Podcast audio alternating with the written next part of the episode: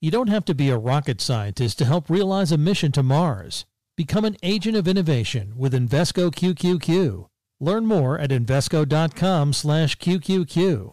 Invesco Distributors Inc. You don't need to be a bioengineer to help change the shape of humanity. Become an agent of innovation with Invesco QQQ. Learn more at Invesco.com/QQQ. Invesco Distributors Inc.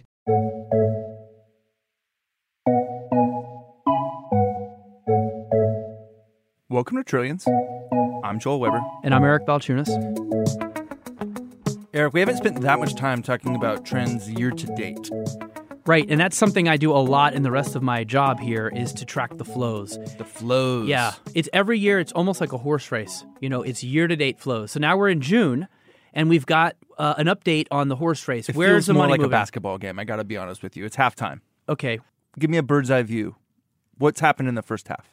so this was not a normal year. Last year, everything was like utopia. Everything was going up, namely U.S. equities. This year And was com- everything was going up together, which Yeah. is also unusual. So ETFs were just exploded, 486 billion in flows last year. Everything took in money practically. This year was much harder. Now ETFs up to this point have taken in 127 billion dollars. Now this time last year they had taken in almost 200 billion. Now keep in mind, yes, they're underperforming, but it's a rougher market. And if you look, active mutual funds are negative, not by a lot, but they haven't taken in any money.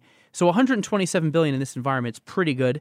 And unlike last year, where it was all U.S. equities leading the way as usual, especially after since Trump won, it's been a U.S. equity flowathon. U.S. equities were tr- Flowathon, I like that. sounds fun, doesn't it? Yeah, I, Yeah. you know, I like a basketball game better, but okay, Flowathon it is. But something magical happened in early May that sort of put us back on a 2017 type U.S. equity flowathon, which was lacking the rest of the year. Do you know what happened in early May that sort of completely changed the trajectory of flows away from, say, being a fixed income kind of year to being much more of a U.S. equity kind of year like last year? What happened? I am racking my brain to remember early May, and you're just gonna have to help me out. Two words Warren Buffett. Oh, Warren Buffett unexpected. I've only seen two people have the ability to single-handedly change the trajectory. We should have done this as 20 questions. We could have just done the whole episode as 20, 20 questions. The first is the Fed chair, whoever that is. When they talk, the flows change. That happened already. Next is. Trump. Yep. Trump is able to move flows pretty regularly. Buffett did it.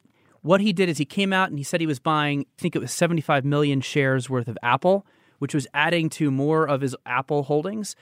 And it was over that weekend of the Berkshire annual meeting. And I guess it was the spiritual lift the market needed. Plus, you had Apple doing buyback just before that. So that really got people going. And since then, there's been a nice rally, and U.S. equity ETFs have taken in a lot more and sort of made up for lost ground earlier in the year. But anyway, that kind of brings us up to where we're at right now, which is a little less than last year, but the assets are, are more spread around after Buffett. And so we're going to drill into that this episode and actually look at where the flows and outflows have come from.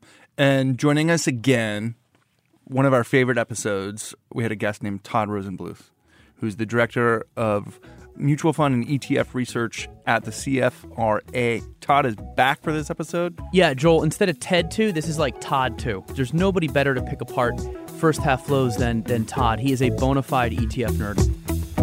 This week on Trillions, halftime with Todd Rosenbluth.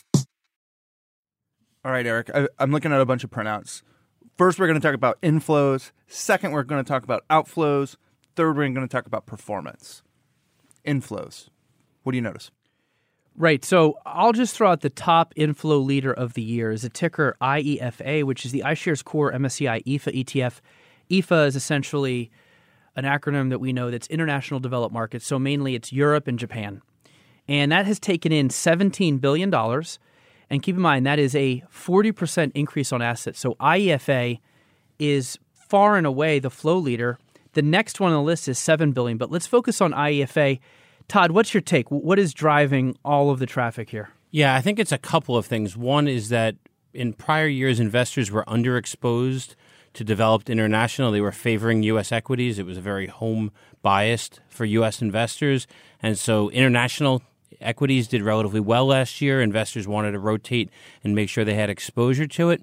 The second thing is investors are, as we'll see with the rest of the flows, investors are increasingly looking at lower cost products. So while IEFA was the by far the biggest gainer of new money, a companion product that's more expensive from iShares, EFA, which has a higher expense ratio, largely similar portfolio, uh, was the second biggest in outflows. But you can still see a big difference, about a $10 billion difference net inflows between those two products. So there is still demand for developed international investing this year. Just to explain that price differential, EFA is 0.32%, IFA is 0.08.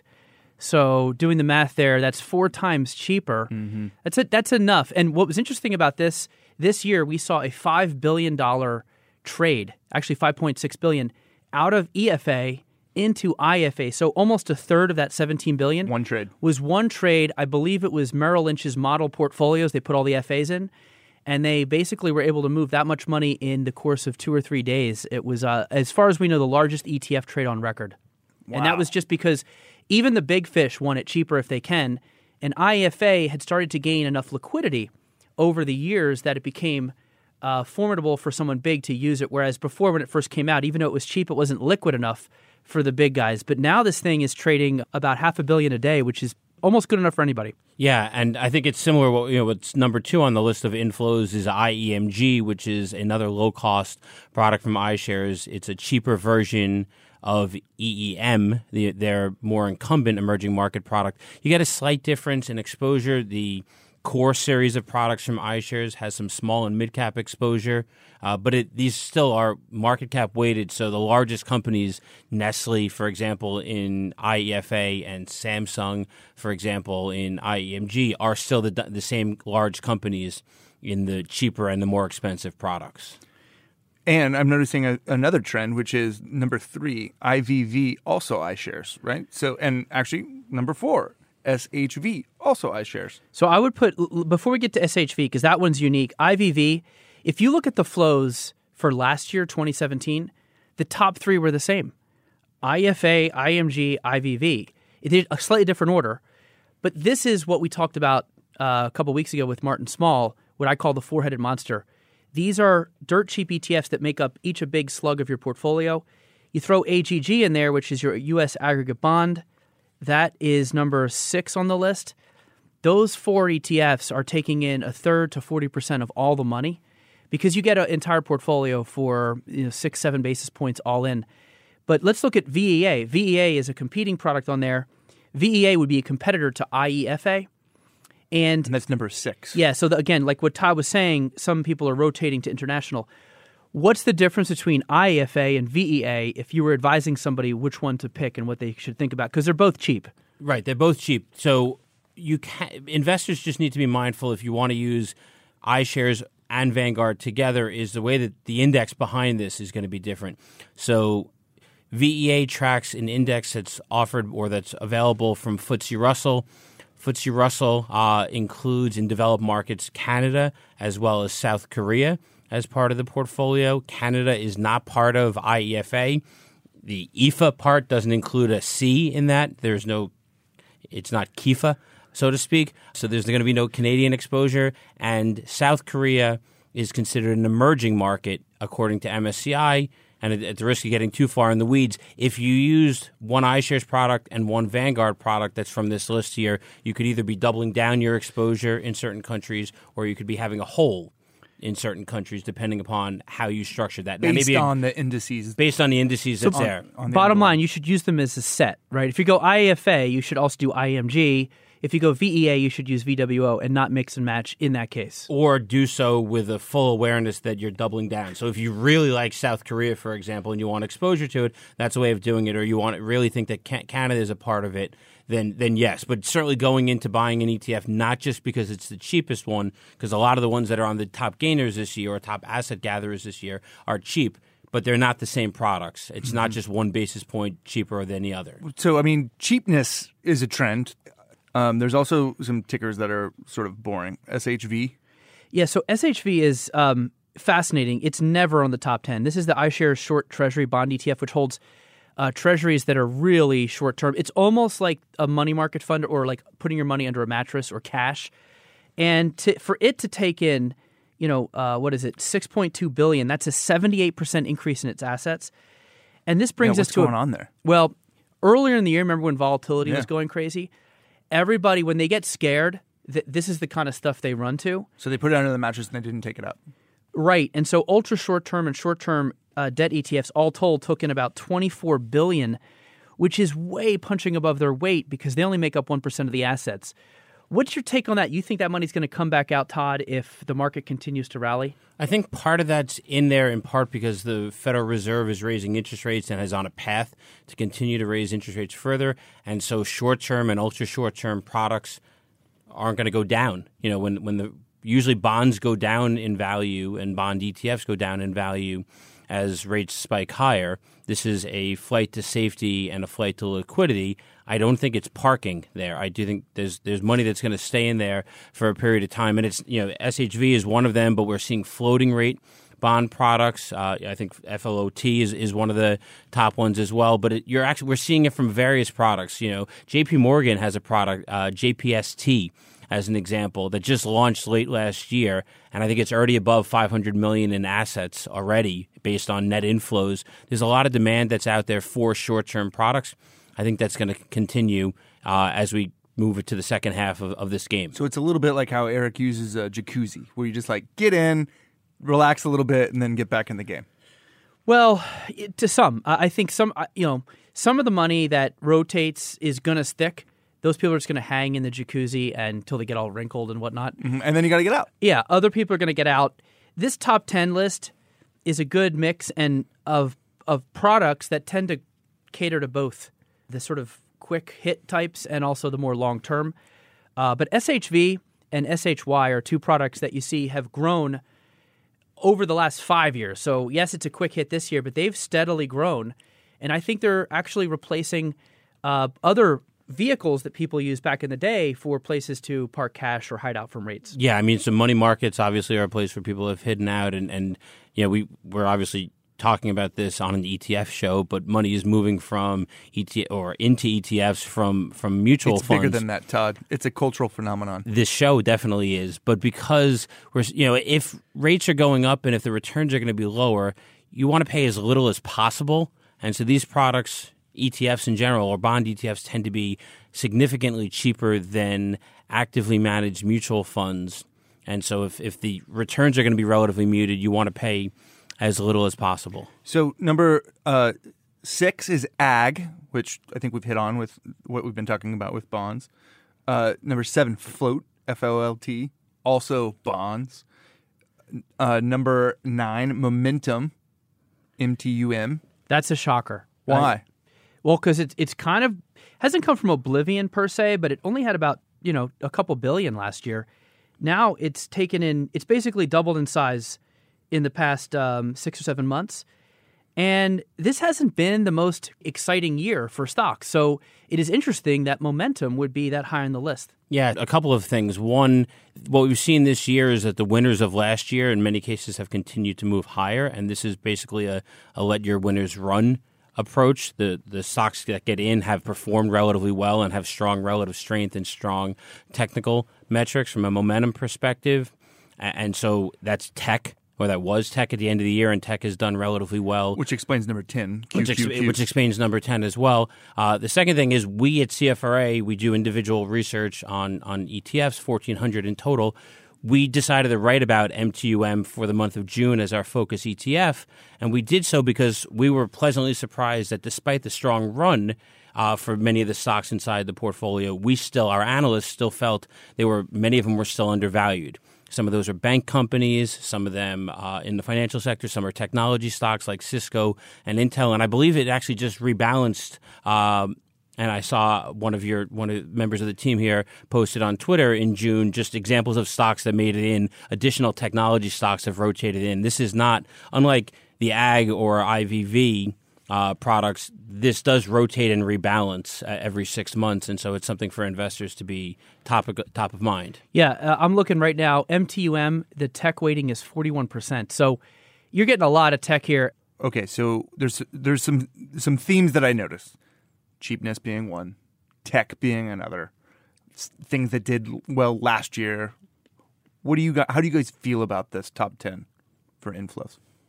I, I'm not surprised to see. I think many of the names are what you would expect in the market, which has been expectations of, of bonds declining in value, so investors hiding out in that, and then continued demand for international investing. I, I think the the fact that we have a single factor product MTUM and we have net inflows for the triple Qs, which is often seen net outflows. It, it's been around for a while, but as money has flowed out of it over time, I think is encouraging that there's still adoption of ETFs to be had. And I also think that this top 10 list, when the market's a little shaky, a lot of times that will clear off some of the crazy hot trends. I think MTUM is one example where that, that does, and the Qs. Uh, and what it will leave with is the huge secular shift from like high cost mutual funds into low cost ETFs. A lot of this money was going to come over no matter what was going on.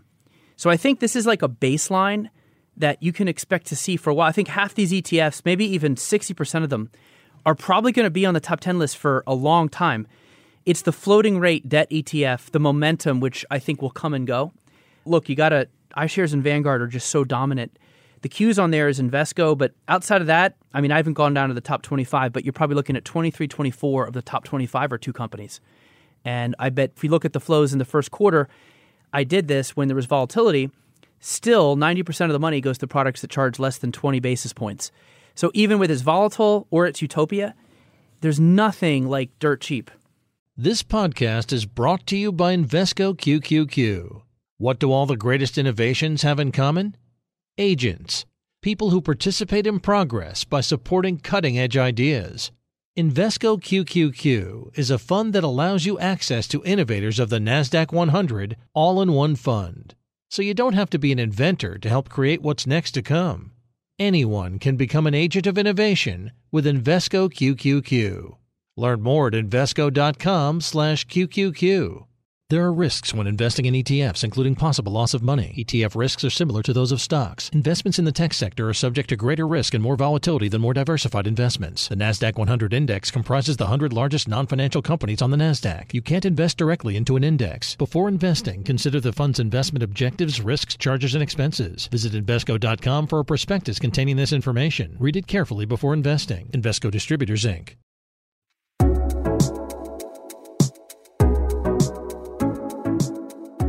Okay, so we talked about inflows. Part two. Let's talk about outflows. Number one. This is a shocker. SPY, also known as spiders, also known as the first ETF.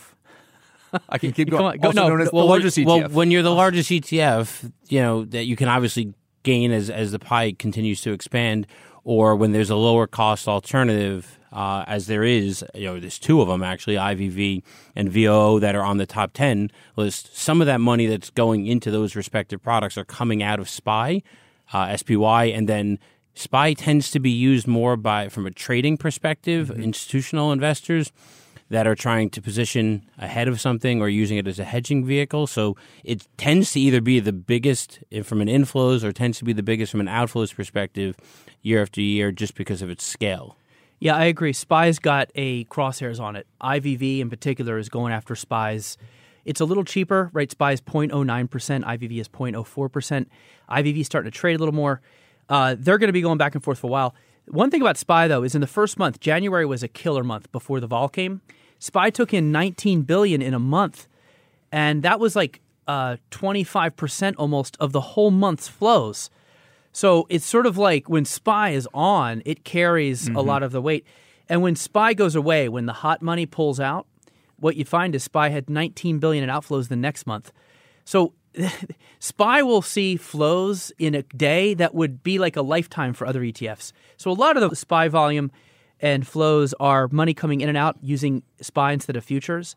But there is this sort of secular shift away inside baseball of IVV and VOO sort of maybe chipping away at Spy's long-term holders. right, gaining assets. Yeah, I mean, because some of the products we talked about in the first segment, I guess the first quarter of this segment, to use the basketball analogy, even though it's halftime. it was a third. okay, I don't. Is that a cricket game? I don't know. I'm an American. I don't We're- know cricket. Yeah, uh, Sorry about that. it's a great mystery. but what we saw is you know the difference between the iShares International and the Vanguard International. There are differences. The VOO product, IVV, and SPY all hold the same exact stocks within the S and P 500. They all trade quite well. They all have significant volume behind it and, and tight bid ask spreads. So you're really not getting the difference and needing to go into the weeds and understand what's inside it. People are buying the cheaper product. So number two is EFA. We talked about that one in the first segment. Number three, LQD. What's that? LQD is the famous investment grade corporate bond ETF, 4 billion 4.5 billion in outflows. That's 11% organic negative growth there. Here's the thing is a lot of people don't realize the how uh, big the duration is on LQD. It's uh, like 7 years, 8 years, meaning that it's very sensitive to interest rates. So I think the Fed is why you saw some money come out of uh, LQD. I don't know if Todd you have anything to add. Yeah, I think what we saw is that the short-term bond products for, for much of the year in both investment grade and high yield, which we'll get to, took some of that share as investors were rotating to reduce the interest rate risk. So it's again important to not just look at the expense ratio or the liquidity of the ETF, but looking at the interest rate sensitivity that a product provides also. Number four, IWD. And number five, EZU, both iShares. The first one's the iShares Russell 1000 Value ETF. Second one's iShares MSCI Eurozone ETF. So both iShares. What do you guys see in these two? Yeah, I mean the the Russell 1000 series, uh, you know, the growth and the value are relatively expensive compared to other products that are out there that are either tied to the S&P 500 that uh, that iShares offers or relative to Vanguard's lineup of growth versus value. So I, I think there's more of an incumbent base mm-hmm. that money is moving out of it. Uh, value is underperformed, or you know, this year relative to growth. So I think that may play a, a, a part as well as people have, we talked about earlier about momentum and and the triple Qs are much more growth oriented. Value is going to have more exposure to energy and financials. Yeah, just to give you some numbers here, IWD, which is the one with the outflows, is basically down one percent. It's sort of sister product that's the growth version is up eight point two percent. There you have it. I mean, that's really the story there. Another thing I noticed about the EZU, it's a Europe product, right? And we have another Europe product a little bit lower on the list, which is number 10 for redemptions. What's the difference between those two? Yeah, so I mean, HEDJ, which is uh, the WisdomTree Europe hedge product, is I think poorly named. It's not just Europe; it's actually the eurozone for what it is. So it's dominated. Todd has a pet peeve about this. Well, I, I just think Yeah. you should you should know what's inside It the doesn't product. have UK. It doesn't have UK. It doesn't have Switzerland, which Yeah. is Well, forty UK is percent of. trying to get out of the out of the EU, so that yeah, might but make they some don't. sense. But they're It not might out be of ahead of its time. But they're not ahead. Of, they're not out of Europe. You so know- they're still in the continent. You know And, what? Uh, again, Eric calls this though. It's a great surfboard. Oh, right. The currency hedged ETFs, I did refer to them as the central bank surfboards. So HEDJ would basically neutralize the currency and go long the stocks. And when the central bank was, uh, you know, keeping rates low and printing money, it was a great way to play that. Was it a long board or sort of a short board? This is a long board because all you had to do is get on that puppy and just ride it. Like there was, you don't have to be like, you know, Kelly Slater doing all the crazy moves. It didn't require that much trading, but it ended. And now you have uh, Europe is down in general, but the hedged is even down worse. You have to keep in mind, currency hedged ETFs were a phenomenon. They were like the hula hoop of ETFs a couple of years ago. They ruled the top 10 list. In fact, a couple of years ago, and Todd, you know, l- see if you agree with me on this. DXJ was the number one ETF in flows. I don't think we'll ever see a non Vanguard or iShares on the top of the list again, but that's how that was only three years ago. For, for over DXJ, and uh, I think the year after that, HEDJ might have been one or two. yeah. It was an amazing situation going on. Everybody was getting in on that, and that trade has sort of like unwound big time. and it, but it's been a slow bleed of assets because it's a couple. It's been a couple of years, and we see both DXJ and HEDJ here. And well, we're we're not doing a program that's about the fund closures this year, but a lot of currency hedged ETFs that came out in that wave or following that wave have now shut down as money never flowed in to currency hedged international products. So I think it is a long tail for some of these products. Well, but one more point on that: um, only half the money that went into currency hedge ETFs has come out. In I've seen this all every time there's a huge trend. Usually, half the money sticks. People either bought the story, forgot they bought it, or they're hanging in there. And I think cur- uh, the currency hedged wave c- taught people that they have a lot of dollar exposure, and maybe they do want half of their international hedged. Do you think, uh, Todd, that half of your international exposure, whether it's EM or it developed, should be hedged, or should you try to trade around it? Yeah, I think it's going to come down to do you understand the risk that's out there. So, so some people will want to have it. You can do it from a, a pure currency hedge perspective, and the iShares suite of products and, and the DWS, the, the formerly Deutsche Bank products, do a currency hedge on that. The WisdomTree ones do a double down on the currency hedging because, or the, the currency impact, because there's exposure to not just reducing the, the euro or the or the yen, but these are the companies inside it are significant exporters. So the revenues are coming from outside of Europe in the case of the European product, and outside of Japan in the case of the Japanese product. So I think that's I think there's a role for these in, in, in someone's portfolio, but you have to be aware that that trend is going to go against you just as much as it's going to go for you. Okay, so number six on the list, JNK, junk. I think this is kind of funny because when we're talking about inflows, bonds everywhere. Talk about outflows, different type of bond. It's in massive uh, flight. Well, yeah, JNK I think is much more like an equity. Um, it's also got a duration of I think four or five years, which isn't as bad as LQD, um, meaning that it has got some rate risk. But ultimately, I think high yield just got hurt in the sell off from equities, and because you did see some flows into um, the cheaper junk bond ETF HYLB, which is the Deutsche Bank low cost. So even the junk bond space, you do see this sort of hot money moving around to where performance is, but you see the secular change out of HYG and JNK into the cheaper HYLB, which is 20 basis points to their 40.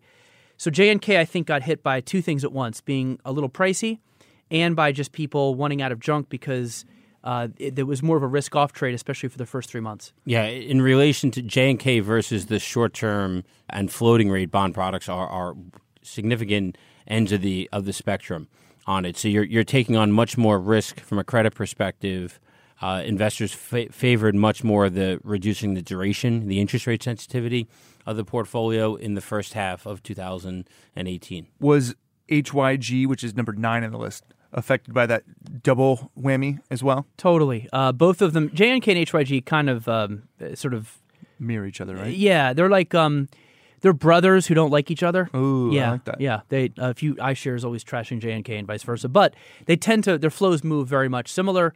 I think HYG is the sort of bigger, more popular product, but they're both. Um, it's not surprising they're both on the list with the outflows. That's what made HYLB's inflow so interesting, which was that they, you know, this cheap high yield bond ETF took in a billion. That just goes to show you that some people are still allocating, and that's what makes all flows tough to read. Is because you've got people trading and you've got people allocating. Mm-hmm. And allocating typically is more immune from what's going on in the market. So we're trying Mm-hmm. Yeah, to suss out long-term investing. absolutely. So I think uh, both JNK and HYG are not used that much by allocators. So that reflects trading trends. Yeah. Okay, so uh, number seven, DXJ. We're going to skip that one because we talked about it with the hedge stuff. Number eight, this one's sort of surprising to me. A Vanguard Real Estate ETF, VNQ. Yeah. Why, why is that on the list? Well, VNQ saw 2.5 billion in outflows, and um, this is a rate story. Basically, people rushed into re- REITs, which are pass-through securities, which yield six percent, five percent. So when you can get you know three percent in a ten-year Treasury, it makes that a lot less appealing. Not from everybody, but certainly some so wait, people. this holds REITs. that holds only REITs, and it yields five or six percent. It was being used as a surrogate place for income. In fact, what's interesting is if you look at sectors, everybody's shocked to hear this. The sector with the most assets is real estate, not tech or energy or anything like that. Because this low rate environment, uh, everybody needed yield, and REITs was a huge The one place. thing that was ri- reliable, right? right. Yeah. So this is a little bit of an unwinding of what we many call the thirst for yield trade. Because it had more yield than a bond. Oh, a lot, yeah. It was yielding more than a junk bond. And and you you've seen that it's not on the list, but consumer staples, which is another defensive sector, I think had significant as collectively had significant outflows in the first half of the year. Also, what's interesting, also just to, to point out, is that VNQ has been changing. The index that's behind it uh, is changing, and so it actually has added in some specialty REIT companies, American Tower, Crown Castle, some more growth oriented companies.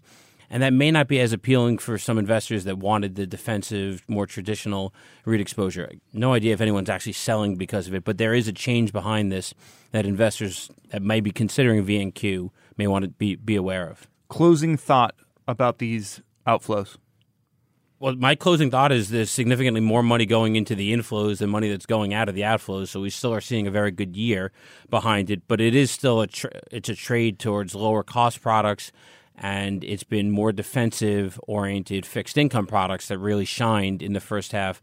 And taking on credit or interest rate risk through fixed income hasn't been rewarding investors this year, and money is flowing out as well. Yeah, if you look at the top 10, I mean, I read it as, again, a migration from high cost to low cost, as well as just this um, rising rate environment. Th- those are the two big, I think, uh, uh, straws that are stirring the drink.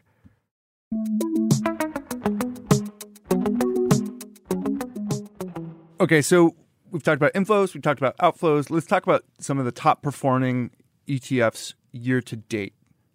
Right?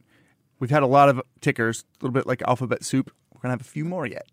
And we're not going to look at leveraged or VIXed VIX products, right? Yeah, that's not really, that's sort of like um, counting, it's like they're using steroids. We just want to look at the natural, long only kind of stuff that did it the real way. Whereas VIX and leverage, they can go up. They're usually going to be at the top and the bottom of the list. Right, no muscle creams. Okay. Yeah, right. This Uh, is, we want Roger Maris, not Barry Bonds. So, based on what we're looking at, PSCH is top performing ETF here today. Yeah. up 29.4%. I had to look it up. These are tickers that I don't have memorized. And you know, usually even in the long only area, if it's going to be the top of the list, it's probably something very specific and maybe concentrated. This is PowerShares S&P Small Cap Healthcare. And looks like it's getting some kick from biotech. It's getting some kick from um, having small caps. That's they've been doing better this year. But ultimately, it's doing a lot better than both of those. So it's got some stock picking uh, probably um, help here by just owning some stocks that have gone up. Maybe there's been a few uh, acquisitions in there, but ultimately, this is sort of like a lottery tick, uh, ticket coming in. Todd, did you know that one? I, I did know that one. The the small cap sector products I think are, are quite interesting. Does We've that make you a better analyst than Eric? it means I knew the the one that one on the list. There'll be some others on the list I had to look up myself because some of these are, are few and far between on this. But, He, but he's just trying to draw uh, drive a wedge between us. Hey, He we're- wants to see some fireworks. There- there's- it's fine. there's only a handful of ETF analysts that'll talk on just about any topic, and Eric and I, I are found two, one, yeah, I found two of and them. you found two of them in the room, and you haven't locked the door. So, small cap healthcare, you got a couple of things that are working out there. Small caps are doing relatively well.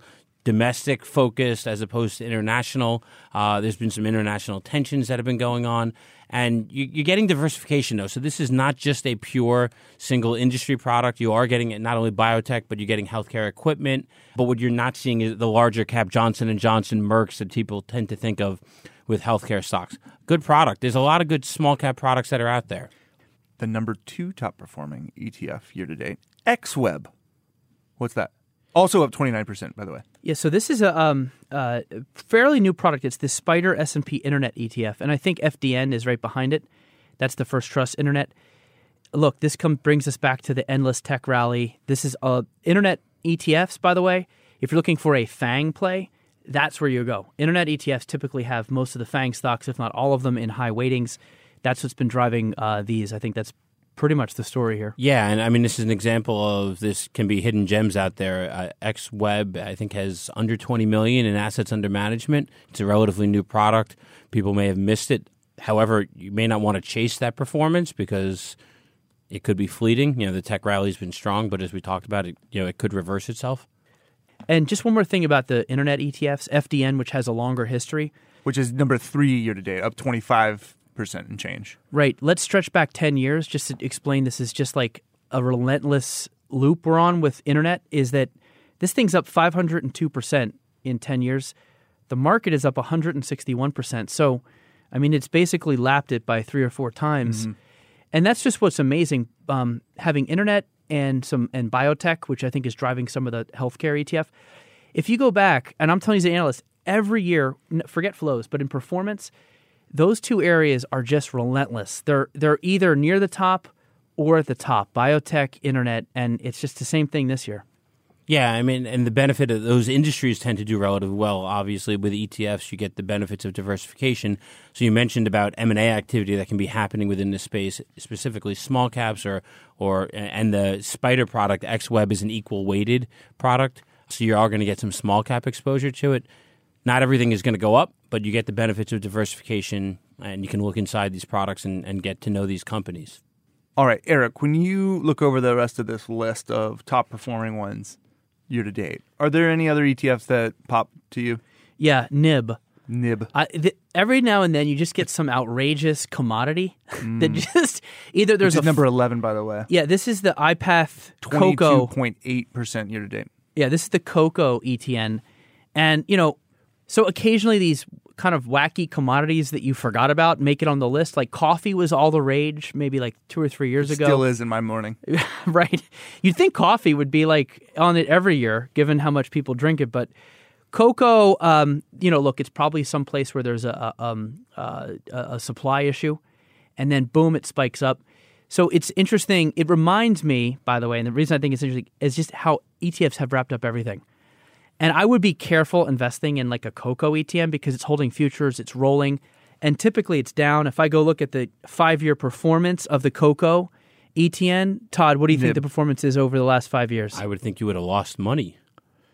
Down 8%, um, which isn't bad. It's better than I thought, but a lot of this is from rolling and it's very complicated. But these commodity futures tend to pop up with the ones that track the single commodity. You'll find them here and there on the top 20. And I think what you also see here, based on the Bloomberg data that you made available to help me out for this effort, is there's net outflows.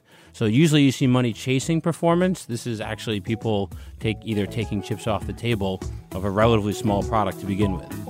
We're going to take our chips off the table. Todd Rosenbluth, thank you so much for your time. Good to be with you guys. Joel, I know you like your plugs. You do Business Week plugs all the time. I have one for myself. You know, we do audio, we have TV, but we occasionally do in person appearances. It's like catching this live. And um, my colleague, Tom Psarofagis, who was a guest on one of the episodes, he's great. He's going to be touring Europe, and we have four events planned for uh, four major cities there in Amsterdam, Frankfurt, Paris, and Zurich uh, starting next week through the next two weeks. So if you are in Europe and anywhere near one of those cities and you want to go, uh, you can go on the terminal and type SEMR to sign up, or just send me an email, ebalchunas at bloomberg.net, and I will get you signed up for the event. It's free, and there's going to be really cool. We got uh, some issuers there, Vanguard, etc. Um, so check it out. Thanks for listening to Trillions. Until next time, you can find us on the Bloomberg Terminal, Bloomberg.com, Apple Podcasts, and wherever else you like to listen to podcasts. We'd love to hear from you. We're on Twitter. I'm at Joel Weber Show. He's at Eric Balchunas. And you can get Todd at Todd CFRA. Trillions is produced by Magnus Henriksson. Francesca Levy is the head of Bloomberg Podcasts. Bye. You don't have to be a rocket scientist to help realize a mission to Mars. Become an agent of innovation with Invesco QQQ.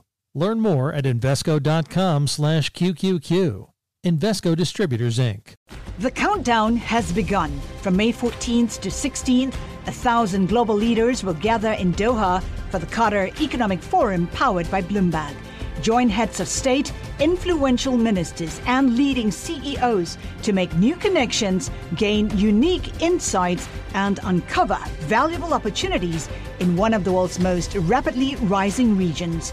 Request your invite for this exclusive event at QatarEconomicForum.com.